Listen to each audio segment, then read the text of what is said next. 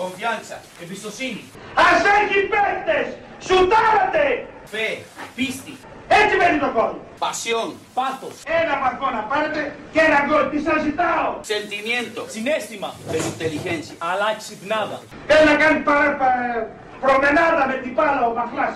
Hay que jugar al fútbol. Παίξτε ποδόσφαιρο. Hay que ser hiperagresivo. Πάμε να είμαστε υπερεπιθετικοί. El futuro Το μέλλον lo escribimos nosotros. εμείς θα το γράψουμε. Nosotros mismos. Μόνοι μας το Y esta γράψουμε. es una oportunidad para Είναι escribir η el futuro. ευκαιρία μας να γράψουμε το μέλλον μας. ¿Sí?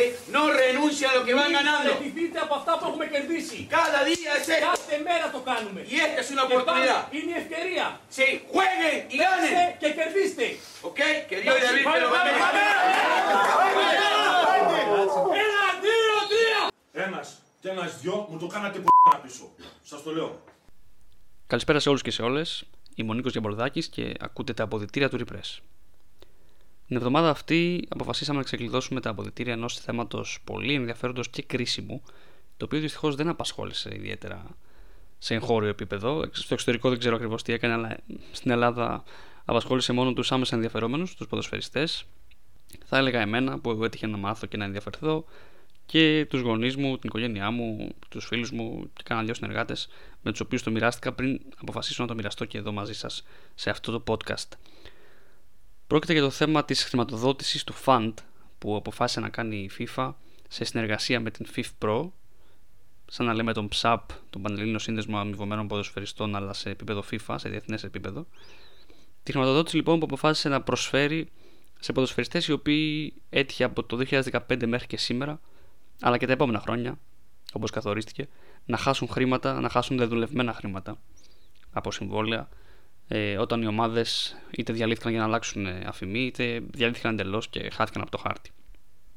Είναι ένα τεράστιο πρόβλημα αυτό. Οι ομάδες έχουν βρει και τρόπο να το χρησιμοποιούν υπέρ τους. Με αποτέλεσμα οι ποδοσφαιριστές να είναι και οι τελευταίοι οι οποίοι στην αλυσίδα αυτή δεν κερδίζουν φυσικά τίποτα, αλλά χάνουν και αυτά τα οποία δικαιούνται. Έχουμε δύο εκλεκτούς καλεσμένους να, που συζήτησαν μαζί μου το θέμα αυτό. Τον Γιώργο τον Παντή, πρόεδρο του Πανελληνίου Συνδέσμου Αμοιβωμένων, Αμοιβωμένων Ποδοσφαιριστών και φυσικά επί χρόνια φιγούρα κατά τα δοκάρια στα γήπεδα της Super League αλλά και στην Κύπρο. Και τον Στέλιο τον Τζουκάνη, μέλος του ΨΑΠΟ Στέλιος φυσικά και ένα ενεργή ποδοσφαιριστή στο Μακεδονικό, στη ΓΑΜΑ Εθνική και μάλιστα πρώτο σκόρερ τα τελευταία χρόνια σταθερά και συνεπέστατα. Ο Στάγιος ο οποίος ξεκίνησε από αριστερό μπακ αλλά σταδιακά η τεχνική του τον έχει βοηθήσει να παίρνει θέση στο γήπεδο πιο μπροστά, πιο προθυμένες και να είναι είτε extreme είτε center forward. Από τους ρόλους τους λοιπόν αυτούς, από τις θέσεις αυτές, ο, ο Γιώργος και ο Στέλιος θα σας βοηθήσουν όπως βοήθησαν και εμένα να καταλάβουμε όλες τις οπτικές του πράγματος, του ζητήματος αυτού, να βιώσουμε την ιστορία ενός ποδοσφαιριστή που έχασε τα λεφτά του γιατί έμεινε χωρίς ομάδα και μάλιστα μέσα σε δύο μήνες έχοντας αλλάξει δύο ομάδες να έχουν διαλυθεί και αυτές κάτι που τότε όταν συνέβη ήταν πρωτότυπο για τη Super League. Ε, άρα να δούμε πώς το βίωσαν οι πρωταγωνιστές πόσο δύσκολο είναι να σου λένε την μια μέρα στην άλλη ότι πρέπει να σταματήσεις να παίζεις. Και από το θεσμικό επίπεδο του Γιώργου ο οποίος μας εξήγησε και τα δεδομένα και τα νούμερα και πώς αυτά προέκυψαν και τις διαδικασίες ώστε η Ελλάδα να κάνει την αρνητική αυτή έστω πρωτιά μετά την ανακοίνωση της ε, FIFA και στην πρώτη, στο πρώτο πακέτο χρηματοδότησης. Τη χάνει να έχω λοιπόν τον τίτλο του Φαφλατά και ήδη έχουν περάσει και τρία λεπτά εδώ εισαγωγής. Οπότε και επειδή νομίζω ότι οι καλεσμένοι μας ε, αυτή τη βδομάδα πραγματικά ανέλησαν πάρα πολύ καλά το θέμα και δεν χρειάζεται να πω εγώ λεπτομέρειες και περισσότερα θα σας εξηγήσω μόνο τρία πράγματα στην αρχή για να έχουμε την εικόνα του τι συζητάμε και ύστερα θα ακούσουμε τις δύο συνεντεύξεις. Πρώτα απ' όλα, αυτό που καθόρισε η FIFA είναι το εξής. Για την περίοδο 2015-2020, αυτή που έχει προηγηθεί δηλαδή, θα δώσει 5 εκατομμύρια, έδωσε ήδη, 5 εκατομμύρια συνολικά δολάρια σε ποδοσφαιριστές που έκαναν αίτηση έχοντας χάσει δεδουλευμένα ποσά. Δεν καλύφθηκαν φυσικά, δεν έγιναν αποδεκτές όλες οι αιτήσεις και γιατί ξεπερνούσαν και το ποσό. Αλλά 1030 περίπου ποδοσφαιριστές είδαν στους τραπεζικούς λογαριασμούς να μπαίνει ένα ποσό. Όχι ολόκληρο, όχι όλο αυτό το οποίο δικαιούνταν, αλλά έστω ένα ποσό. Η Ελλάδα είχε την αρνητική, διπλή αρνητική πρωτιά σε αυτό εδώ το κομμάτι, με τις περισσότερες αιτήσεις ποδοσφαιριστών από κάθε άλλη χώρα ομοσπονδία, περίπου 1300 με 1400, και φυσικά με τους περισσότερους ε, αποδέκτες, ε, τους περισσότερους συγγνώμη, ε, ποδοσφαιριστές των οποίων οι αιτήσεις έγιναν αποδεκτές, 291. Η δεύτερη και η τρίτη Μαλαισία και Τουρκία αθρηστικά είχαν 264 ποδοσφαιριστές οι οποίοι ωφελήθηκαν από αυτή τη διαδικασία. Δηλαδή δεν μας έφτασαν ούτε αθρηστικά. Η Ελλάδα πήρε περίπου το 1 τρίτο των χρημάτων που διέθεσε η FIFA για την περίοδο την πενταετία 2015-2020. Το πρόβλημα φαίνεται να είναι τεράστιο. Ο Γιώργος Ομπαντή είχε τις απαντήσεις σε σχετικές μου ερωτήσεις. Για τα επόμενα χρόνια τώρα έχει καθοριστεί από τη FIFA ότι θα δοθούν 3 εκατομμύρια δολάρια φέτος, το 2021 δηλαδή. Του χρόνου 4, του παραχρόνου 4 και φαντάζομαι ότι έπειτα θα γίνει ξανά συζήτηση και ανάλογα με τα χρήματα που υπάρχουν για το πώς θα διανεμηθούν στο μέλλον αντίστοιχα ποσά σε ποδοσφαιριστές. Κάποια στατιστικά δεδομένα τα οποία υπάρχουν τώρα είναι ότι σε 5 χρόνια, αυτή την πενταετία ακριβώς, 50 σύλλογοι διαλύθηκαν σε 20 διαφορετικές χώρες. Πολλοί αναστάθηκαν με νέο άφημί, έχουμε και ελληνικά παραδείγματα, και έτσι απέφυγαν την καταβολή των ε, οφειλουμένων προς ποδοσφαιριστές. Ε, είναι χαρακτηριστικό αυτό το, το δίνει το στατιστικό και ο FIF Pro και είναι χαρακτηριστικό ότι πόσο εύκολα μάλλον ε, μπορεί να χάσει τη δουλειά σου και μάλιστα τα χρήματά σου, να μην το πάρεις ποτέ. Είναι 50 σύλλογοι σε 20 διαφορετικές χώρες. Στι τελευταίε δύο σεζόν, κάτι πάρα πολύ κρίσιμο για να το καταλάβουμε αυτό, γιατί όταν μιλάμε για ποδόσφαιρο, συνήθως το μυαλό μας πάει στην ελίτ, αλλά είναι και όσοι ακριβώς βιοπορίζονται στο όριο από αυτό ως επαγγελματίες. Τις δύο μόνο τελευταίες σεζόν, 6 στους 10 μόνο ποδοσφαιριστές μέλη της, ε, του, του FIF Pro πληρώθηκαν στην ώρα τους, δηλαδή στο μήνα τους, όλα τα χρήματα που είχαν συμφωνήσει στο συμβόλαιό τους. Πολλοί ήταν αυτοί οι οποίοι τα έλαβαν μετά από ένα μήνα, και πάλι καλά να λέμε. Πολλοί ήταν αυτοί που τα έλαβαν μετά από δύο μήνες, τρεις, τέσσερις και δύο στους 100 περίπου. Παραπάνω, είναι δυόμιση, αλλά δεν μπορείς να βάλεις μισό παίκτη. 2,5% σαν να λέμε σε ποσοστό ε, ποδοσφαιριστών περίμεναν πάνω από 6 μήνες για να λάβουν μισθούς. Και όταν λέω πάνω από 6 μήνες δεν εννοώ 7, εννοώ και πάνω από 12. Απλά ε, σταμάτησε να γίνεται το count γιατί μετά από λίγο νιώθεις και λίγο άσχημα με το να σκεφτείς μια τέτοια συνθήκη για κάποιον επαγγελματία, οποιοδήποτε επαγγέλματος. Όπως σας είπα λοιπόν, η Ελλάδα πήρε το 1 τρίτο των χρημάτων, είχε το 1 τρίτο των αιτήσεων που έγιναν αποδεκτές. Οι Έλληνες ποδοσφαιριστές εποφελήθηκαν αρκετά από αυτό το, από το fund της FIFA αλλά υπάρχουν και πάρα πολλοί που δεν πήραν τίποτα. Ο Στέλιος του Τζουκάνης είναι ένας από αυτούς που είδε την αίτησή του να γίνεται αποδεκτή, έλαβε ένα μικρό ποσό όμως. Όπως και να έχει, τον συναντήσαμε, μας περιέγραψε, μας αφηγήθηκε την ιστορία του από τα αποδετήρια της, Νίκη Βόλου, της Νίκης Βόλου στα αποδετήρια του Office, τα οποία σχεδόν δεν μπήκε ποτέ, πρακτικά, τις δυσκολίες που αντιμετώπισε και θα τον ακούσετε αμέσως παραπάνω να απαντάει, αμέσως παρακάτω, να απαντάει στα ερωτήματά μας. Στέλιο, πρώτα απ' όλα, σε ευχαριστώ πάρα πολύ που δέχτηκες να μιλήσεις στο podcast μας και να μοιραστείς με το κοινό και την ιστορία σου και την άποψή σου και τις εντυπώσεις σου γύρω από το θέμα αυτό, με τους απλήρωτους ποδοσφαιριστές, με το φαν που έχει δημιουργηθεί. Σας ευχαριστούμε πάρα πολύ που είσαι μαζί μας. Εγώ ευχαριστώ για την πρόσκληση. Ε, είμαστε εδώ για να πούμε κάποια ενδιαφέροντα πράγματα. Στέγιο, επειδή είσαι ο μοναδικός από τους πολλούς Έλληνες ε, με τον οποίο επικοινώνησε ο FIF Pro για να ακούσει την ιστορία και να μάθει πράγματα, ε, θέλω να μας ε, περιγράψει εν συντομία, τα έχει πει, ε, τι ακριβώς έγινε, πώς η καριέρα σου ουσιαστικά σχεδόν σταμάτησε εκείνο το σημείο πολύ απότομα από την άποψη του ότι ήταν αρκετά επαγγελματική ως τότε και σε εξασφάλιζε σε έναν βαθμό. Ε, Πώς το βίωσε εσύ, τι ακολούθησε, ε, τι λύσεις υπήρχαν, τι λύσεις σας δόθηκαν ε, τους ποδοσφαιριστές σου, αδέλφου σου από τις διοικήσεις των ομάδων ε, και πώς ξεπέρασες τελικά το ζήτημα που προέκυψε με εκείνο το μεγάλο κενό ε, και που ήσουν απλήρωτος και που δεν δούλευε ουσιαστικά σε κάποιο σύλλογο γιατί έμεινες χωρίς ομάδα. Καταρχάς μιλάμε για την περίοδο 2000, για τη σεζόν 2014-2015. Ε, η σεζόν ξεκίνησε, ξεκινήσαμε ως πρωταθλητές από τη Β' Εθνική, βγήκαμε στην Α' Εθνική με την Νίκη Βόλου. Ε, ξεκινήσαμε ένα πολύ ελπιδοφόρο, μου παρουσιάστηκε ένα πολύ ελπιδοφόρο project από τον πρόεδρο τότε της ομάδας, τον, τον κύριο Πάτσι. Ε, δέχθηκα να ανανεώσω στην ομάδα και μάλιστα ήμουν από τους αρχηγούς της ομάδας. Ξεκίνησε η σεζόν για να μην τα πολύ έτσι αναλύουμε. Ξεκίνησε η σεζόν, η ομάδα δεν πήγαινε καλά, ήταν την περίοδο που την αγωνιστική περίοδο που πέφτανε τέσσερις ομάδες από τη Super League. Ο κόσμος δεν αγκάγιασε την προσπάθεια με πιο νεαρούς ποδοσφαιριστές, ε, γιατί αυτό το πλάνο είχε θέσει η διοίκηση της ομάδας. Είχαν έρθει κάποιοι αρκετοί δανεικοί από μεγαλύτερες ομάδες. Υπήρξε ένα Ολλανδικό μοντέλο. Τέλος πάντων, ε, μετά από τρεις μήνες ε, υπήρξε ένα. Είχα, ήταν προγραμματισμένο ένα παιχνίδι κυπέλου με τη Ζάκυνθο στο οποίο έως τότε μας μεταφέρθηκε από τον πρόεδρο ότι τα έξοδα των διαιτητών πληρώνονταν πάντα όσο ήταν αυτός το διάστημα που ήταν αυτός από, το, από τα έσοδα ε, από τα εισιτήρια και στο συγκεκριμένο παιχνίδι δεν είχε κόψει σχεδόν καθόλου εισιτήρια, δεν θυμάμαι τον ακριβή αριθμό. Λοιπόν, οπότε ήρθε μέσα στα αποδητήρια και μας είπε ότι το παιχνίδι δεν μπορεί να γίνει, όπως και τελικά δεν έγινε, γιατί το θεωρούσε απίστευτο να μην έχει έστω και κάποιους οπαδούς μέσα στο γήπεδο. Οπότε μας ενημέρωσε τότε ότι αν συνεχιστεί αυτή η κατάσταση, η ομάδα δεν θα κατέβει και θα είμαστε οι πρώτοι ποδοσφαιριστές οι οποίοι δεν θα συμμετάσχουν, θα, δεν θα συμμετάσχουν σε πρωτάθλημα Super League μετά από, από τότε που ξεκίνησε το επαγγελματικό ποδόσφαιρο. Τέλος πάντων, εμείς δεν τον πιστέψαμε. Είπαμε ότι αυτά τα πράγματα δεν γίνονται. Βρισκόμαστε στο πιο υψηλό επίπεδο του ελληνικού ποδοσφαίρου και δεν μπορούσαμε να διανοηθούμε ότι η ομάδα δεν θα κατέβει στους αγώνες.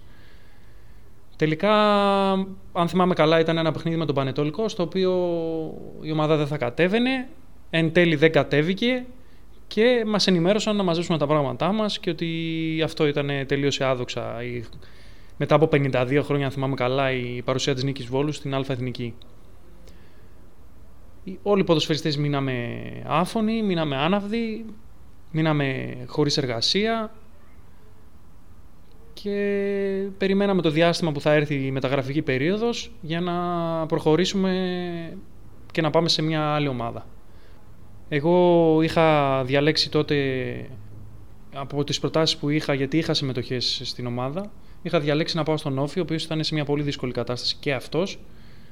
Ε, λοιπόν, αναχώρησα τις τελευταίες μέρες των μεταγραφών για το Ηράκλειο σε ένα παιχνίδι τότε με τον Μπάουκ θα έκανα υποτίθεται τεμπούτο. Τα δελτία μου τέλος πάντων, τα δικά μου και άλλων πέντε δεν βγήκαν ποτέ λόγω οικονομικών προβλημάτων του όφη και έτσι περιμένοντας να βγάλουμε δελτία πέρασαν εβδομάδες, μήνες και κάποια στιγμή διαλύθηκε και ο όφης, σταμάτησε να κατεβαίνει στο πρωτάθλημα και υπήρξε αυτή, έτσι, αυτό το πρόβλημα. Έμεινα ανενεργός πάρα πολλούς μήνες και ουσιαστικά και απλήρωτος τον Απρίλιο, Μάρτιο, δεν θυμάμαι τώρα, Μάρτιο-Απρίλιο, γύρισα από το Ηράκλειο. Ε, η κατάσταση ήταν πολύ δύσκολη. Ε, τα οικονομικά μου ήταν χάλια. Ε, δεν υπήρχε η, ανάλογη οικονομική δυνατότητα για να μπορέσω να κάνω τις προπονήσεις μου τις ατομικές, για να μπορέσω να διατηρηθώ σε ένα υψηλό επίπεδο. Και παρόλα αυτά υπήρξε ένας άνθρωπος του οποίου του χρωστάω πάρα πολλά, ο οποίος μου έκανε τις ατομικές μου δωρεάν Ήμουν κοντά, ήταν κοντά και η οικογένειά μου και προσπάθησαμε να κάνουμε τα πάντα. Ήταν πολύ δύσκολη η περίοδος. Το, μόνο, το πιο σημαντικό ήταν ότι είχα αποφασίσει να ασχοληθώ και με, ε, με τη σχολή της ε, FIF Pro, με το Online Academy. Οπότε εκείνο μου έδινε μια περαιτέρω δύναμη για να είχα, είχα, είχα προβιβαστεί, είχα πάρει δηλαδή την υποτροφία στο Online Academy για να τουλάχιστον αυτό μου έδινε κίνητρο και αισιοδοξία για να μπορέσω να προχωρήσω στο μέλλον σε αυτό το χώρο γιατί ποτέ δεν ξέρεις τι θα σου συμβεί είτε από τραυματισμό είτε από κάτι να έχω κάτι στο, στα χέρια μου και να μπορώ να ασχοληθώ επαγγελματικά από άλλο πόστο με τον αθλητισμό. Συνειδητοποίησες με όλο αυτό που συνέβη τώρα και με το Φαντ ότι αν Νίκη Βόλου και Όφη διαλύονταν ένα χρόνο πριν και ήσουν φυσικά παίκτης τους. Δηλαδή, π.χ. το 2014 ότι δεν θα μπορούσε να αιτηθείς χρήματα. Γιατί δεν θα ήσουν. Δεν υπήρχε πρόβλεψη, δεν υπάρχει από τη FIFA για εκείνο το διάστημα. Δηλαδή, το σκέφτεσαι αυτό ότι ακόμα και έτσι, ακόμα και όταν βρέθηκε λύση σήμερα, πάλι ενδεχομένως να μην μπορούσες ήσουν στο όριο χρονικά το να πεις ότι ωραία, μπορώ να... κάποιος μπορεί να με βοηθήσει. Μπορεί να ήσουν δηλαδή εκτός. Και υπάρχουν συνάδελφοί σου οι οποίοι έμειναν εκτός γιατί είχαν ε, δεδουλευμένα από τότε, αξιώνουν δεδουλευμένα από την περίοδο πριν το 2015. Πώς, πώς νιώθεις γι' αυτό, πώς το σκέφτεσαι; Η αλήθεια είναι ότι είχα χρωστούμενα και από άλλες ομάδες πριν από το 2015. Ε, το σκέφτομαι και λυπάμαι πάρα πολύ για τα παιδιά που δεν μπόρεσαν τουλάχιστον να πάρουν ένα ποσό. Ε, εντάξει, το ποσό που πήραμε δεν αναλογεί στην πραγματική εικόνα των χρημάτων, αλλά περισσότερο δεν αναλογεί και στην, ε, στην, στην πορεία που πήρε η καριέρα μας, γιατί ας μην ξεχνάμε ότι ο η καριέρα του ποδοσφαιριστή δεν διαρκεί πάρα πολλά χρόνια και το peak σου είναι σε συγκεκριμένες ηλικίες που μπορείς να ε, υπάρξεις, ας πούμε, να, να, να, να εδρεωθείς σε μια υψηλή κατηγορία. Οπότε αυτό λειτουργήσε σαν ανασταλτικός παράγοντας ε, αυτή η διακοπή τέλος πάντων των προπονήσεων και των αγωνιστικών υποχρεώσεων λειτουργήσε σαν αναστατικός παράγοντας ώστε να μπορέσει να υπάρχει εξέλιξη στην, ε, και πρόοδος στο αγωνιστικό κομμάτι που όλοι μας είχαμε το όνειρό μας να προχωρήσουμε και να φύγουμε στο εξωτερικό.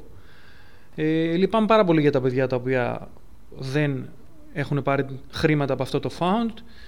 Ε, θα πρέπει να σταματήσει γενικά να υπάρχει να υπάρχουν αδικίες στο ποδόσφαιρο, αλλά όπως ξέρουμε είναι μέσα στο κομμάτι αυτό της ζωής. Θα πρέπει να, θα πρέπει να υπάρξει μεγαλύτερη οργάνωση, θεωρώ, και, και μπράβο ας πούμε στην, ε, στην Παγκόσμια Ομοσπονδία, τη FIFA και την, και την FIFA, οι οποίοι βγάλαν ένα τέτοιο κονδύλιο για να βοηθήσουν παιδιά, γιατί η πραγματικότητα είναι πάρα πολύ σκληρή και πάρα πολύ δύσκολη. Πολλά παιδιά αναγκαζόμασταν και αναγκαζόμαστε να προχωρήσουμε σε άλλες μεθόδους ώστε να βγάλουμε τα προστοζήν.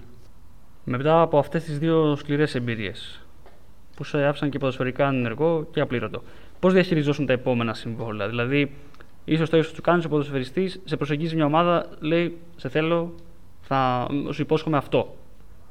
Τι σκέφτεσαι, Δηλαδή, ε, ράγει ένας γυάλινο κόσμος πολύ όμορφος για σένα στο ποδόσφαιρο. Μετά από αυτά, ε, ήσουν ήδη επιφυλακτικός από πριν; Άλλαξε κάτι στον τρόπο που διαχειριζόσουν προτάσεις; Γενικά, όποιον ποδοσφαιριστή και να ρωτήσεις, πάντοτε είναι επιφυλακτικός εκτός και αν παίζει σε top club ή σε οικονομικά φερέγγια club της Ελλάδος. Ε, αυτό που σκεφτόμασταν τότε και πιστεύω και οι υπόλοιποι όπως και εγώ ήταν πώς θα σώσουμε την καριέρα μας, πώς θα επανέλθουμε στο υψηλότερο επίπεδο. Και είχαμε στο πίσω μέρος του μυαλού μας, στα επόμενα επαγγελματικά συμβόλαιά μου, ότι ίσως αντιμετωπίσω παρόμοια προβλήματα, τα οποία έτσι και αλλιώς τα είχαμε αντιμετωπίσει και πιο παλιά. Δεν ήταν κάτι καινούριο. Το καινούριο ήταν ότι διαλύθηκε μια ομάδα Super League και άλλη μία, οι οποίες μου δημιούργησαν πρόβλημα αγωνιστικό κυρίως και οικονομικό, αλλά το οικονομικό, αν δεν πέσω ότι λύνεται, το αγωνιστικό δεν επανέρχεται. Δεν μπορείς να ξαναβρεις τις ευκαιρίες να παίζεις Super League. Δεν σε, μετά από αγωνιστική απραξία δεν σε, δεν σε υπολογίζουν, σου λένε ότι είσαι ανενεργός. Είναι πολύ σκληρός ο κόσμος του ποδοσφαίρου. Οπότε τα επόμενα συμβόλαια, τα επόμενα επαγγελματικά συμβόλαια που έκανα, το, περισσότερο, το, το, πιο, το πιο σημαντικό πράγμα που σκεφτόμουν είναι πώς θα επανέλθω στο υψηλότερο επίπεδο. Αυτός ήταν ο κύριος στόχος μου. Και ήξερα ότι μπορεί να θυσιάσω και κάποια χρήματα με σκοπό να φτάσω ξανά εκεί που ήθελα. Γιατί οι ποδοσφαιριστές δεν σκέφτονται μόνο οικονομικά. Σκέφτονται κυρίως με το ένστικτο, με, το, με την καθημερινότητα, με την προπόνηση, με τον αγώνα, με την εξέλιξη, με, τη, με το πώς θα πας στο πιο υψηλό επίπεδο πάλι, όπως είπα και πριν. Ναι, και νομίζω ότι αφού σε αδρανοποίησε και αγωνιστικά, σου αφαίρεσε κι άλλο όφελος χρηματικό πιθανό και ενδεχόμενο που θα έχεις στο μέλλον με ένα καλύτερο συμβόλαιο που θα ήσουν και καλύτερος παίκτης και πιο έτοιμος. Δηλαδή νομίζω ότι υπάρχει και ένα, μια απώλεια χρημάτων που δεν φαίνεται μέσα από όλο αυτό. Ε, έχεις ακούσει από συναδέλφους, εφόσον έτσι το συζητάς, καταστάσεις που σε τρόμαξαν, δηλαδή ακόμα χειρότερες ή κάτι που ο άλλος βρέθηκε την επόμενη μέρα να μην ξέρει τι να κάνει ή κάτι τέτοιο. Προσωπικά το μεγαλύτερο ποσοστό των παικτών που ήμασταν τότε στην Νίκη Βόλου και στον Όφη ε, καταστράφηκε η καριέρα τους, πράγμα που σημαίνει ότι είναι και το πιο σημαντικό πράγμα γιατί δεν υπάρχει οικονομική εξέλιξη αν δεν υπάρχει αγωνιστική εξέλιξη. Οπότε δεν μπορώ να σου πω ποιος ήταν πιο τυχερός ή πιο άτυχος μέσα στην ατυχία αυτή αλλά ο κόσμος μας διαλύθηκε ράγισε ένα γυαλί το οποίο ήταν, ράγισαν τα όνειρά μας, ράγισαν ε, ε, καρδιές, ράγισαν ε, ε, παικτική εξέλιξη, ποδοσφαιρική εξέλιξη, ποδοσφαιρική νοοτροπία, ποδοσφαιρική ύπαρξη. έγιναν πάρα πολλά. Ήταν κάποια πράγματα τα οποία δεν μπορούσαμε να τα διαχειριστούμε. Ήμασταν σε μικρή ηλικία. Δεν είναι εύκολο ένας ποδοσφαιριστής σε αυτή την ηλικία που έχει τα όνειρά του να διαχειριστεί μια τέτοια κρίση.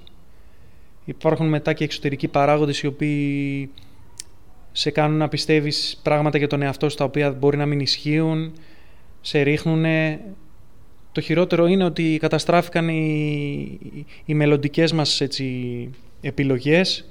Δεν θα μπορούσαμε να κάνουμε τα πράγματα αυτά που φανταζόμασταν και όταν χάνεις ένα χρόνο ποδοσφαιρικό ή 7 μήνες για να τον αναπληρώσεις θες αρκετά μεγαλύτερο χρονικό διάστημα το οποίο δεν μπορώ να προσδιορίσω ακριβώς, αλλά σίγουρα είναι πολύ μεγαλύτερο και, από βάση, και, και με βάση την προπόνηση αλλά και με βάση την αγωνιστικότητα. Οπότε θεωρώ πως είναι πάρα πολύ δύσκολο να κλείσουν αυτές οι πληγές και να προχωρήσεις ε, στο μέλλον. Εντάξει, υπάρχει και ο παράγοντας να βρεθείς στο κατάλληλο σημείο την κατάλληλη στιγμή και να μπορέσεις να το σώσεις όλο αυτό. Αλλά 9 στους 10 ποδοσφαιριστές, να μην πω και παραπάνω, είναι ε, αδιανόητη αυτή η κατάσταση. Δεν μπορούν να το σώσουν. Σας το λέω εκ πείρας. Λοιπόν, τελευταία ερώτηση, η οποία θα υποβληθεί και στον Γιώργο τον Παντή, για να δούμε και τη δική του άποψη. Οι φίλαθλοι, έπειτα μετά τους φιλάθλους δημοσιογράφοι, συντάκτες, οι ρεπόρτερ ομάδων, που συχνά είναι και ρεπόρτερ οπαδοί, ή κυρίως αυτό είναι, ε, όταν περιγράφουν ή σχολιάζουν την είδηση ότι ο Στέγιο Τσουκάνης π.χ. έκανε προσφυγή και ζήτησε χρήματα από την τάδε πρώην ομάδα του, συνηθίζουν να χρησιμοποιούν την έκφραση ε, Καλά, έτσι δείχνουν την αγάπη του για την ομάδα, ή ακόμα χειρότερα και δεν ντρέπεται, το προσθέτουν στο τέλος. Τι τους απαντάς; Στην πραγματικότητα, ένας επαγγελματίας ποδοσφαιριστής οφείλει να τα διαχειρίζεται αυτά και, να μην, και δεν χρειάζεται να δίνει κάποιες απαντήσεις γιατί ακόμα και οι ποδοσφαιριστές στο πολύ υψηλό επίπεδο, στο, στο ανώτατο επίπεδο ευρωπαϊκά και παγκόσμια, δέχονται κριτική, δέχονται επιθέσεις είτε για τα οικονομικά τους είτε για τα παικτικά τους. Οπότε θεωρώ πως ένας επαγγελματίας στην οτροπία αλλά και στον αγωνιστικό χώρο δεν πρέπει να ασχολείται με αυτά τα πράγματα. Αυτό που ξέρω είναι ότι εφόσον υπάρχει ένα επαγγελματικό συμβόλαιο πρέπει να τιμηθεί εφόσον ε, και, και με βάση αυτό που σπούδασα στον αθλητισμό, το αθλητικό management, θα σας πω ότι ο ποδοσφαιριστής πληρώνεται αυτό που έχει κάνει μέχρι την τελευταία μέρα που έχει υπογράψει, την πρώτη μέρα που έχει υπογράψει το επόμενο του συμβόλαιο. Δηλαδή, δεν μπορείς να ζητήσεις από ένα ποδοσφαιριστή με την αγωνιστική του παρουσία της συγκεκριμένης περίοδου να σου βγάλει τα λεφτά αυτά που έχει υπογράψει. Είναι ό,τι έχει υπογράψει, ό,τι, ό,τι έχει κάνει στο παρελθόν μέχρι την ημέρα που υπογράφεις την ομάδα. Οπότε αυτό που έχω να πω είναι ότι πρέπει να διαχειριζόμαστε αυτές τις καταστάσεις με επαγγελματισμό. Δεν μπορούμε να δίνουμε βάση στη λαϊκή μάζα. Πρέπει να είμαστε ψύχρεμοι, σαν επαγγελματίες και να σκεφτόμαστε ότι εμείς είναι η δουλειά μας, ότι διαρκεί 10 χρόνια ή και λιγότερα ή και περισσότερα, ανάλογα με τον ποδοσφαιριστή, και ότι μετά πρέπει να έχεις κάτι για να ζήσεις στην οικογένειά σου. Οπότε δεν, δεν μπορείς να. Δεν, δεν υπάρχει βάση στο πόσα παίρνει ο ποδοσφαιριστής. Είναι ένα επάγγελμα στο οποίο ε, ασχολούνται όλος ο κόσμος. Οι ομάδες βάσει των ποδοσφαιριστών παίρνουν χορηγίες. Το ίδιο και οι ποδοσφαιριστές, οπότε είναι άτοπο να σχολιάζουμε το τι έχει κάνει ένας ποδοσφαιριστής για να βγάλει τα λεφτά του. Δεν πρέπει να ασχολείται ούτε ο κόσμος με το πόσα λεφτά παίρνει ο ποδοσφαιριστής και αν αγαπάει την ομάδα, αλλά ούτε και ο ποδοσφαιριστής να ασχολείται με, το, με, το, με την κριτική που δέχεται. Αυτό που μένει στο τέλος είναι ότι ο ποδοσφαιριστής είναι επαγγελματίας, πρέπει να πληρώνεται στην ώρα του και να παίρνει τα λεφτά που έχει δουλέψει Οπότε θεωρώ πως ε, οι ποδοσφαιριστές πρέπει να λειτουργούν με ε, επαγγελματισμό και να παίρνουν αυτά που τους οφείλονται. Είτε είναι αγωνιστικά καλοί, είτε δεν είναι. Αυτή είναι η σύμβαση και αυτό πρέπει να τηρείται βάσει του νόμου. Σε ευχαριστούμε πάρα πολύ, Σταγιώ, που μοιράστηκε ιστορίες και απόψεις και αντικείμενα σπουδών ε, μαζί μας, έτσι, ό,τι έχεις μάθει κιόλας από το Sports Management. Ε, ελπίζουμε επιστρέφοντας μάλλον τελειώντας τον ρόλο του ποδοσφαιριστή, επιστρέφοντας στο νέο ρόλο που θα βρεις που θα βρεις σίγουρα, να δώσεις κι εσύ ένα βήμα στο ποδόσφαιρο να αλλάξει. Αν δεν έχει αλλάξει μέχρι τότε, αμφιβάλλω, δεν ξέρω, ανησυχώ λίγο. Αλλά ελπίζω να βοηθήσει κι εσύ να αλλάξεις στην κατεύθυνση που έχετε εσείς η σημερινή γενιά των ε, 30χρονων, να τους πω. Δεν ξέρω. Μπορεί να το θεωρείς και προσβλητικό. Όχι. 31 δεν είσαι. Ωραία, ναι. Ε, αυτή η γενιά τέλος πάντων η οποία ε, βλέπει ότι η καριέρα της θα τελειώσει κάποια στιγμή σύντομα και βλέπει την επόμενη μέρα και του αθλήματος αλλά και τη, και τη δική της επόμενη μέρα. Ελπίζω και εσύ και ο Γιώργος και όλοι όσοι είναι από αυτά τα πόστα και θέλουν να μπουν σε αυτά τα πόστα μέσα στο άθλημα να μπορέσουν να το αλλάξουν και να του δώσουν μια καινούργια πιο, πιο λαμπερή ημέρα. Ευχαριστώ πάρα πολύ για την πρόσκληση και για το βήμα που μου δίνετε να μιλήσω και να μεταφέρω εμπειρίες μου και στον κόσμο αλλά και σε νεαρότερους αθλητές. Εύχομαι μια μέρα το ποδόσφαιρο να γίνει όλο και πιο επαγγελματικό, να μην υπάρχουν απλήρωτοι ποδοσφαιριστές, να μην υπάρχουν ε, σωματεία που χρεοκοπούν, ιστορικά σωματεία που χρεοκοπούν. Ε, να είστε καλά και καλή συνέχεια. Οι ιστορίες και οι εντυπώσεις του Στέλιου έδειξαν από μέσα το πώς το βίωσε ένας επαγγελματίας ποδοσφαιριστής όλο αυτό και πρέπει να υπενθυμίσω και εδώ να σταθούμε στο ότι υπάρχουν ποδοσφαιριστές πριν το 2015 που δεν έχουν καν το δικαίωμα όπως καθορίστηκε έτσι το φαντ να κάνουν αίτηση για να δουν έστω και ένα ποσό να μπαίνει στους λογαριασμούς τους. Ο Στέλιος λοιπόν ο Τσουκάνης μας το είπε από μέσα. Ο Γιώργος Ομπαντής όχι ότι είναι έξω από το χώρο αλλά είναι σε ένα ρόλο του Προέδρου του ΨΑΠ που έχει μια γενικότερη εποπτεία των πραγμάτων και των διαδικασιών και μας εξήγησε με έναν πολύ όμορφο τρόπο ε, πέρα από τις απόψεις του που μας βρήκαν επίσης σύμφωνους και όλο το πλαίσιο μέσα στο οποίο ξεκίνησε γεννήθηκε αυτή η ιδέα το πλαίσιο προστασίας που υπάρχει στην Ελλάδα, σε άλλες χώρες τι μπορεί να γίνει, τι, τι γίνεται, τι δεν γίνεται προβληματισμούς πολύ σοβαρούς και νομίζω ότι είναι ο κατάλληλος άνθρωπος για να κλείσει μια τέτοια συζήτηση αυτή τη συζήτηση που ξεκινήσαμε σε αυτό το podcast.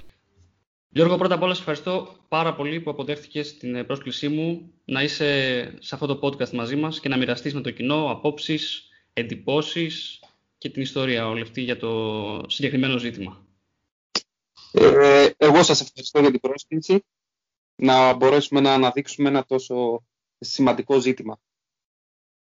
Ε, πρώτη ερώτηση που θέλω να σου κάνω είναι μια απορία που προέκυψε κατευθείαν μόλις διάβασα τα στατιστικά. Ε, η Ελλάδα είχε τόσες πολλές αιτήσεις, είχαμε δηλαδή τόσους Έλληνες ποδοσφαιριστές που έστειλαν αίτηση για να πάρουν κάποια χρήματα, επειδή είναι τόσο μεγάλο το πρόβλημα σε σχέση με άλλες χώρες στατιστικά, ή ήταν και λίγο θέμα ενημέρωσης ότι ο ΨΑΠ ενημέρωσε πιο καλά τα μέλη του και πιο ε, μάλλον πληρέστερα σε σχέση με άλλους ε, συνδέσμους αμοιβόμενων ποδοσφαιριστών. Νομίζω πως ε, και τα δύο παίζουν τον ρόλο τους. Ε, όντως το πρόβλημα στην Ελλάδα είναι πάρα πολύ μεγάλο και το πρόβλημα αυτό δεν έχει να κάνει μόνο με την περίοδο που υπάρχει αυτή τη στιγμή το συγκεκριμένο πρόγραμμα αποζημίωσης από τη FIFA, δηλαδή 2015 με 20. Το πρόβλημα στην Ελλάδα είναι σίγουρα τα τελευταία 20-25 χρόνια. Ε, αυτό είναι το ένα κομμάτι και το άλλο είναι πως ε, ε σίγουρα ε, η ενημέρωση έπαιξε σημαντικό ρόλο όπως επίσης σημαντικό ρόλο έπαιξε το ότι εμείς είχαμε ένα σημαντικό αρχείο ε, υποθέσεων προσφυγών για τη συγκεκριμένη περίοδο με την νομική υπηρεσία του ΤΣΑΠ, όπου εκεί κάναμε απευθείας ε, με δική μας πρωτοβουλία την αίτηση ώστε να μπορέσουν πάρα πολλοί ποδοσφαιριστές να πάρουν αυτό το μικρό μέρος ε, της αποζημίωσης. Ναι, γιατί από ό,τι είδαμε ε, στα δικαιολογητικά που στέλνει κάποιος ποδοσφαιριστής, έχει και αυτό. Να στείλει δηλαδή την, υπόθεση, την απόφαση ενός δικαστηρίου σχετικά με την υπόθεσή του. Άρα, εφόσον λες ότι είχαμε έτοιμες ε, τις ε, αποφάσεις αυτές, ήταν πιο εύκολο. Φυσικά, ε, ένα από τα βασικά κριτήρια που ζητούσε η FIFA ήταν ε, η εκδίκαση της προσφυγής από την ΠΕΟΔ. Οπότε, χωρίς αυτό, ε, ήταν πάρα πολύ δύσκολο να εγκριθεί μια, μια αίτηση ε, υπήρξαν περιπτώσεις που δεν είχαμε προσφυγές και στείλαμε αναγνώριση οφειλής από κάποια ομάδα, ε, αλλά δυστυχώς ε, δεν εγκρίθηκαν. Ναι, μάλιστα. Ε, το γεγονός ότι η FIFA και ο FIFA Pro θέτουν αυτό το προστατευτικό δίκτυ πλέον για την προηγούμενη πενταετία και για τα επόμενα τρία χρόνια, όπως αποφασίστηκε από τώρα, μπορεί και φαντάζομαι και μεταγενέστερα. Ε, αυτό όλο μπορεί να φανεί μήπως και ως ένα ωραίο πάτημα, ένα βόλεμα για τις διοικήσεις των συλλόγων οι οποίοι έχουν αυτή την έξι να αφήνουν απλήρωτου ποδοσφαιριστές. Δηλαδή, υπάρχει, πώς το βλέπεις, υπάρχει περίπτωση να πούν ότι ε, αφού πληρώνει η FIFA, θα σε αφήσουμε απλήρωτο, εμείς πούμε ότι θα σε βοηθήσουμε να κάνεις και την αίτηση. Να τα πάρεις δηλαδή από εκεί. Υπάρχει αυτός ο κίνδυνος, πιστεύεις; Δεν θα το έλεγα ότι υπάρχει αυτός ο κίνδυνος, αλλά σίγουρα πολλοί από τους παράγοντες σκέφτονται έτσι. Γι' αυτό, γι αυτό είμαι βέβαιος. Τώρα, για το συγκεκριμένο πρόγραμμα δεν μπορώ να πω ότι λύνει το, το πρόβλημα, το τόσο μεγάλο πρόβλημα που για μένα είναι ελληνικό φαινόμενο, είναι ελληνική πατέντα. Το ότι υπάρχει και σε άλλες χώρες ε, υπάρχει, αλλά σε πάρα πολύ μικρό ποσοστό. Δυστυχώς η Ελλάδα, ειδικά στα πρωταθλήματα που θεωρούνται έτσι εξελιγμένα, ε, είμαστε οι πρωταθλητές πάνω σε αυτό. Ε, δεν σας κρύβω πως πάνω από 44 ομάδες έχουν ε, πτωχεύσει, έχουν αλλάξει αφημί, έχουν αλλάξει όνομα. Οπότε, όπως καταλαβαίνετε, οι υποθέσεις δεν είναι μόνο οι 291 που πήραν ένα πάρα πολύ μικρό μέρος των ε, δεδουλευμένων χρημάτων τους. Αν ε, κάτσουμε και το δούμε συνολικά θα δούμε ότι είναι πάνω από 1.300-1.400 ε, άτομα, ποδοσφαιριστές, οικογένειες ποδοσφαιριστών που έχουν χάσει δεδουλευμένα τους ε, χρήματα. Οπότε, ε, κλείνοντας ε, στην ερώτηση που μου κάνατε, θα πω αυτό που είπα και στην αρχή. Το συγκεκριμένο πρόγραμμα, ναι μεν από τη μία όψη είναι καλό γιατί δίνει ένα μέρος χρημάτων ε, στους ποδοσφαιριστές, αλλά σε καμία των περιπτώσεων δεν λύνει το πρόβλημα. Νομίζω αυτή ήταν και, αυτό ήταν το ύφος της τοποθέτησης και του ΨΑΠ από την ανακοίνωση που έκανε περιγράφοντας το, το τι έγινε ουσιαστικά με την FIFA και με τον FIFA Pro. Δηλαδή αυτό ακριβώς στις λίγες ε, παραγράφους, αυτό ακριβώς λέγατε, ότι ναι μεν δεν έγινε τίποτα, αρνητική πρωτιά, αλλά τουλάχιστον κάποιοι, για κάποιους έγινε κάτι για κάποιος λύθηκε το πρόβλημα. Αλλά δυστυχώς, ναι, όπως είπες, το 1 τέταρτο περίπου, ίσως και λιγότερο από όσους έκαναν αίτηση, από όσους Έλληνες έκαναν αίτηση. Ε, τι βήματα γίνονται για να καταπολεμηθεί αυτή η συστηματική του, να διαλύει κανείς το σύλλογό του προσχηματικά ίσως και να το ξαναστήσει με νέο αφημί χωρίς να απαλλαγμένο από οφειλές. Υπάρχουν εξελίξεις γύρω από αυτό. Εσείς ως ΨΑΠ και ο FIFPRO ενημερώνεστε ή συμμετέχετε σε κάποιες διαδικασίες; Φυσικά, εμείς έχουμε θίξει το συγκεκριμένο πρόβλημα εδώ και πάρα πολύ, εδώ και πάρα πολύ καιρό και οι προηγούμενες διοικήσεις αλλά και οι, και οι δικοί μας. Ε, αυτή τη στιγμή υπάρχει ένας νόμος, ο νόμος του Κοντονή, ο οποίος έχει τροποποιηθεί από τον ε, Βασιλιάδη, όπου λέει ότι ε, αν μια ομάδα υποβιβαστεί και προβιβαστεί από το 16 και μετά, θα πάρει μαζί το 50% των, ε, των χρεών στους, ε, στους παλιότερους ποδοσφαιριστές ως διάδοχος ΠΑΕ. Ε, ναι, μεν ε, υπάρχει αυτή η ασφαλιστική δικλίδα, αλλά σε καμία των περιπτώσεων δεν είναι αρκετή. Για ποιο λόγο να είναι μόνο 50% και όχι το 100%? Ένα ερώτημα απλό δικό μας. Τι θα γίνει με τα παιδιά που χάσαν χρήματα από το 16-15 και πίσω, που είναι πάρα πολλές οικογένειες, και τι θα γίνει αν μια ομάδα δεν προβιβαστεί ποτέ σε επαγγελματική κατηγορία, ώστε να θεωρηθεί διάδοχος ΠΑΕ, ώστε να πάρουν ε, οι ποδοσφαιριστές τα δεδουλευμένα τους. Όπως καταλαβαίνετε κι εσείς, με αυτά τα ερωτήματα ε, υπάρχουν πάρα πολλά κενά πάνω στον ε, συγκεκριμένο νόμο και αυτό που ζητάμε εμείς είναι σίγουρα να τροποποιηθεί, σίγουρα να βελτιωθεί και σίγουρα να υπάρξουν μεγαλύτερες ασφαλιστικές δικλείδες ώστε ο ποδοσφαιριστής επιτέλους, ο εργαζόμενος ποδοσφαιριστής, να μην χάνει ε, δεδουλευμένα χρήματα. Αυτό μπορεί να γίνει με πάρα πολλούς τρόπους όπως παράδειγμα γίνεται, συμβαίνει αυτή τη στιγμή στο πρωτάθλημα της Κύπρου, όπου αν ένας ποδοσφαιριστής είναι πάνω από 60 μέρες ε, απλήρωτος, αυτόματα υπάρχει αφαίρεση βαθμών. Χωρίς καμία διαδικασία προσφυγής, χωρίς ε, τίποτα. Χωρίς να μπορεί η ομάδα να κάνει διακανονισμό, ε, χωρίς να γίνει το παραμικρό. Οπότε οι ομάδες αναγκάζονται έστω και την 29η μέρα να πληρώσουν τον ποδοσφαιριστή. 60 μέρες είναι και δύο μήνες. Δηλαδή, από ό,τι είδαμε με τους πίνακες που έβγαλε και ο FIF ε, είσαι τυχερός αν πάρεις τα λεφτά σου μέσα στο πρώτο δίμηνο. Για τους ποδοσφαιριστές ενώ όχι της ελίτ, αλλά τους ε, τους υπόλοιπους στη μεγάλη βάση. Είσαι τυχερός αν πάρεις τα λεφτά σου στο, στο πρώτο δίμηνο, βάσει στατιστικών. Δυστυχώς, ε, ναι, αυτή είναι αλήθεια. Ε, και επειδή ως ποδοσφαιριστές έχουμε καεί, την κυριολεξία έχουμε καεί, έχουμε χάσει τόσοι πολύ δεδουλευμένα χρήματα, ε, πλέον ε, φυσάμε και το γιαούρτι που λέει και, και ο λαός. Και όταν δεν υπάρχουν αυτές οι ασφαλιστικές δικλείδες, τα πράγματα γίνονται ακόμη πιο δύσκολα για εμάς. Ε, η εμπιστοσύνη πλέον έχει χαθεί. Σίγουρα υπάρχουν ομάδες οι οποίες ε, είναι αξιόπιστες, ε, αλλά είναι η εξαίρεση των κανόνα δυστυχώς. Εντάξει και βλέπουμε ότι αυτό που λες μπορεί να είναι αξιόπιστες τώρα, αλλά μπορεί να μην είναι σε δύο χρόνια οι ομάδες που δεν ήταν ξαφνικά να γίνουν, αλλά δεν υπάρχει αυτή η σιγουριά ότι θα είμαι εκεί ως ποδοσφαιριστής ή γενικότερα έχω ένα πρωτάθλημα που μου εμπνέει μια σιγουριά ότι οι παίκτες μου ως επαγγελματίες που ασχολούνται, είναι το επάγγελμά τους αυτό, θα έχουν μια ασφάλεια. Δεν ξέρω, άρα το παράδειγμα της Κύπρου, αυτό να κυνηγήσουμε. Τι θα πρότεινε ο Γιώργο Οπαλή, ποια λύση υπάρχει; Επειδή πέρασα από την Κύπρο, το ανέφερα ως ε, τυχαίο γεγονός. Μπορώ να σας πω χιλιάδες παραδείγματα από άλλες χώρες. Ε, από, από άλλες χώρες όπου το πρωτάθλημα τους δεν είναι και τόσα σκαλοπάτια πάνω από εμάς. Ε, όπως της Πορτογαλίας παράδειγμα, όπως του Βελγίου παράδειγμα, όπως της Ολλανδίας. Πρωταθλήματα που λίγο πολύ μοιάζουν με το, με το δικό μας. Δεν είναι σε καμία των περιπτώσεων. Εγώ δεν το δέχομαι ότι έχουν ανώτερες ομάδες από εμάς. Ε, είναι εξίσου, βλέπουμε ότι στο FIFA Fund δεν υπάρχουν το, τα ονόματά τους. Είναι σε πάρα πολύ χαμηλό επίπεδο. Εμείς δυστυχώς δεν ήμασταν πρωταθλητές μόνο στο ποσό που εισπράξαμε ε, και θα μοιραστεί στους ποδοσφαιριστές και αυτό έχει να κάνει και με το σύνδεσμο όπου είχε κάνει μια πάρα πολύ σωστή δουλειά και στη διαδικασία των αιτήσεων αλλά και σε όλο αυτό το αρχείο της νομικής του υπηρεσίας. Ε, αλλά ήμασταν πρωταθλητές ε, και στις αιτήσεις που πραγματοποιήθηκαν και ήμασταν πρωταθλητές και στο πόσες ομάδες ήταν αυτές που την περίοδο 15 έως 20 ε, πτωχεύσαν. Αν δεν κάνω λάθος, δεύτερη σε αιτήσει ήταν η Μαλαισία. Οπότε δεν χρειάζεται να συζητήσουμε κάτι άλλο πέρα από αυτό. Λίγο πολύ όλοι καταλαβαίνουμε. Ναι, Μαλαισία, Ρωσία, Τουρκία και στα ποσά που πήραν πάλι αυτοί. Απλά έχει αλλάξει νομίζω η Ρωσία με την Τουρκία. Εντάξει, μεγάλο το πρόβλημα. Όντως, ε, από όλους τους δείκτες έχουμε τις αρνητικές πρω, ε, πρωτιές. Τελευταία ερώτηση, την οποία την ε, έκανα και στο Στέλιο και θέλω να δω και τη δική σου άποψη σε αυτό.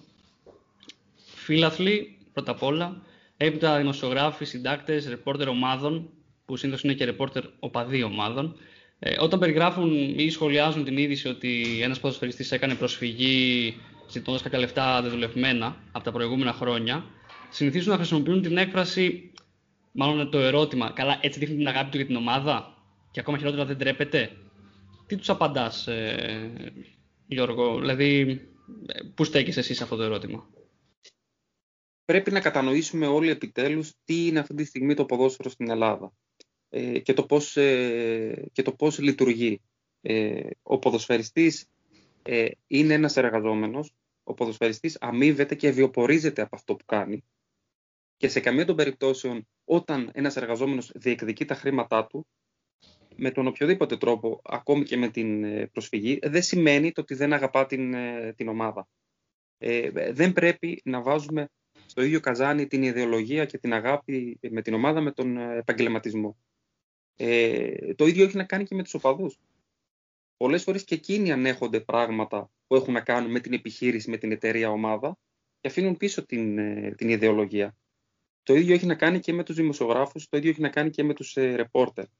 Και χωρίς να θέλω να, να πω κάτι για τους ε, δημοσιογράφους, αλλά επειδή είναι εκείνοι που μεταφέρουν την είδηση, είναι εκείνοι οι οποίοι βρίσκονται ανάμεσα σε εμάς και το φιλαθλό κοινό, θα πρέπει να είναι πάρα πολύ προσεκτικό, προσεκτικοί στον τρόπο που χαρακτηρίζουν ή στον τρόπο που σχολιάζουν όχι μόνο τέτοια γεγονότα, αλλά γενικότερα στον τρόπο αντιμετώπισης του, του ίδιου του αθλήματος.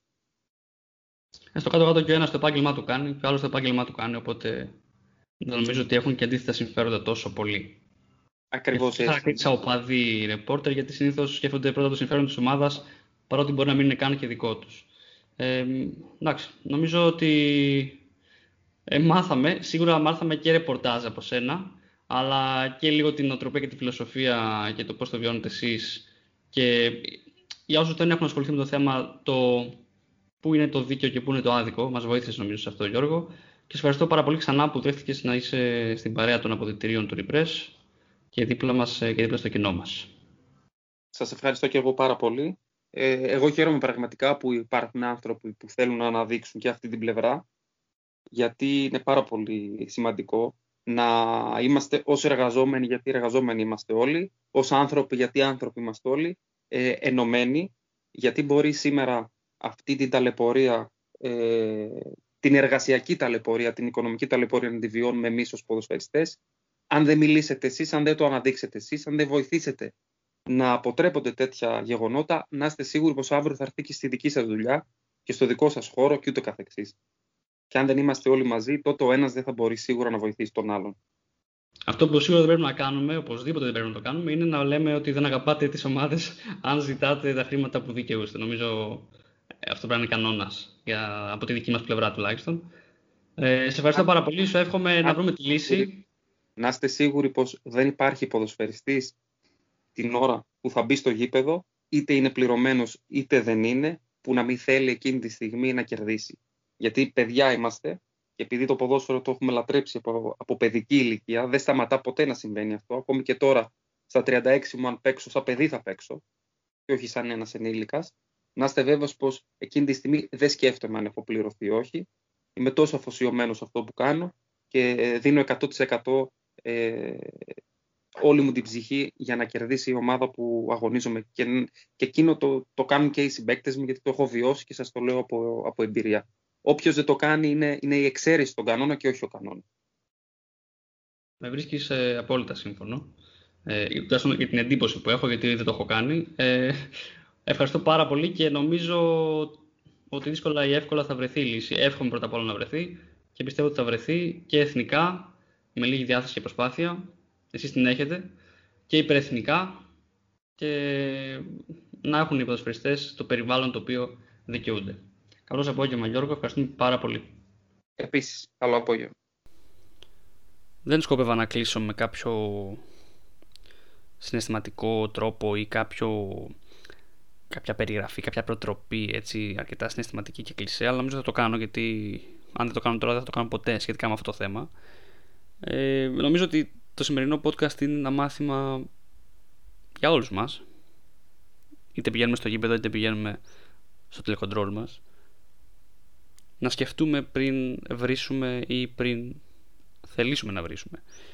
Μπορεί να ακούμε ότι ο Τάδε συμφώνησε αρκετά χρήματα, να τα συγκρίνουμε με τα δικά μας χρήματα και να μας φαίνονται πολύ περισσότερα.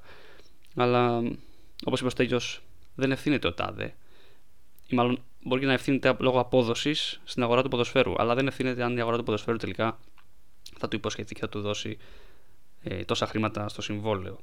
Απ' την άλλη, πρέπει να σκεφτούμε και ότι στις περισσότερες φορές οι 4 στους 10 μάλλον εκτός elite δεν παίρνουν τα χρήματά τους στην ώρα τους. Και πολλοί από αυτούς δεν τα παίρνουν ούτε καν τον επόμενο μήνα. Αλλά αρκετούς μήνες μετά. Οπότε όταν εμείς θα βρίσουμε ή θα κακολογήσουμε κάποιον ο οποίος παίρνει χρήματα πολύ ψηλότερα, ή μάλλον στα χαρτιά πολύ ψηλότερα από αυτά που εμείς παίρνουμε, πρέπει να σκεφτούμε ότι αυτός ο άνθρωπος ίσως να βιοπορίζεται εκείνη τη στιγμή που εμείς τον βρίζουμε από την οικογένειά του. Οι ποδοσφαιριστές είναι επαγγελματίες. Δεν ξέρω αν έχει ε, κάποια βαρύτητα η δική μου άποψη. Οι ποδοσφαιριστές είναι επαγγελματίες και κάνουν ένα επάγγελμα. Όπως όλα τα υπόλοιπα επαγγέλματα, άσχετα με το αν πληρώνονται πολλά ή όχι. Δεν θελήσαμε να ασχοληθούμε και με αυτό το ζήτημα στο ποδόσφαιρο και στο, στο συγκεκριμένο podcast για τον ποδοσφαιριστή και πόσα παίρνει ή για τη γνωστή σύγκριση με τον γιατρό τέλος πάντων. Αυτό που με ενδιαφέρει εμένα είναι να καταλάβουμε ότι εφόσον επαγγέλλεται κάτι πρέπει να πληρώνεται από αυτό εφόσον έχει ένα συμβόλαιο, πρέπει η υπόσχεση να γίνει πράξη. Εφόσον υπάρχει και λειτουργεί σε αυτή την αγορά, και αυτός και η συλλογή και η ΠαΕ, πρέπει η αγορά αυτή να εξασφαλίσει κάποιες δικλείδε ώστε να μην χάνονται οι ΠαΕ από τη μία μέρα στην άλλη, επειδή οι φίλοι δεν πήγαν στο γήπεδο ή επειδή ο πρόεδρος σταμάτησε να θέλει να βάζει χρήματα ή να έχει. Είναι επαγγελματίες όπως επαγγελματίες είναι όλοι βιοπορίζονται από αυτό και πρέπει αυτό επιτέλους να τους επιστρέψει ό,τι δικαιούνται και ό,τι αξίζουν.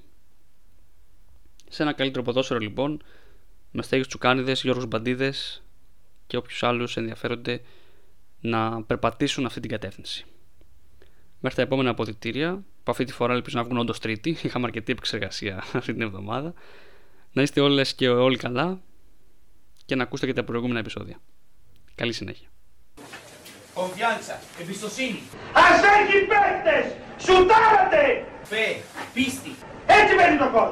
pasión, Πάθος, Ένα βαθμό να πάρετε και ένα γκολ. Τι σας ζητάω. sentimiento, συνέστημα, pero inteligencia. αλλά ξυπνάδα. Έλα να κάνει παρα, πα- προμενάδα με την μπάλα ο Μαχλάς. Hay que jugar al fútbol. Παίξτε ποδόσφαιρο. Hay que ser hiperagresivo. Πάμε να είμαστε υπερεπιθετικοί. El futuro Το μέλλον lo escribimos nosotros. εμείς θα το γράψουμε. Nosotros mismos. Μόνοι μας το Y esta es γράψουμε. una oportunidad para Είναι escribir η el futuro. ευκαιρία μας να γράψουμε το μέλλον μας. ¿Sí? No renuncia a lo que van Μην ganando. παραιτηθείτε από αυτά που έχουμε κερδίσει. Cada día es esto. Κάθε μέρα το κάνουμε. Y esta es una Και πάμε, oportunidad. είναι η ευκαιρία. Sí, jueguen y Παίξτε ganen. και κερδίστε. ¿Ok? Que Dios y la Virgen los Πάμε, bendiga. Ένα, δύο, τρία. Ένας και ένας δυο μου το κάνατε π***να πίσω. Σας το λέω.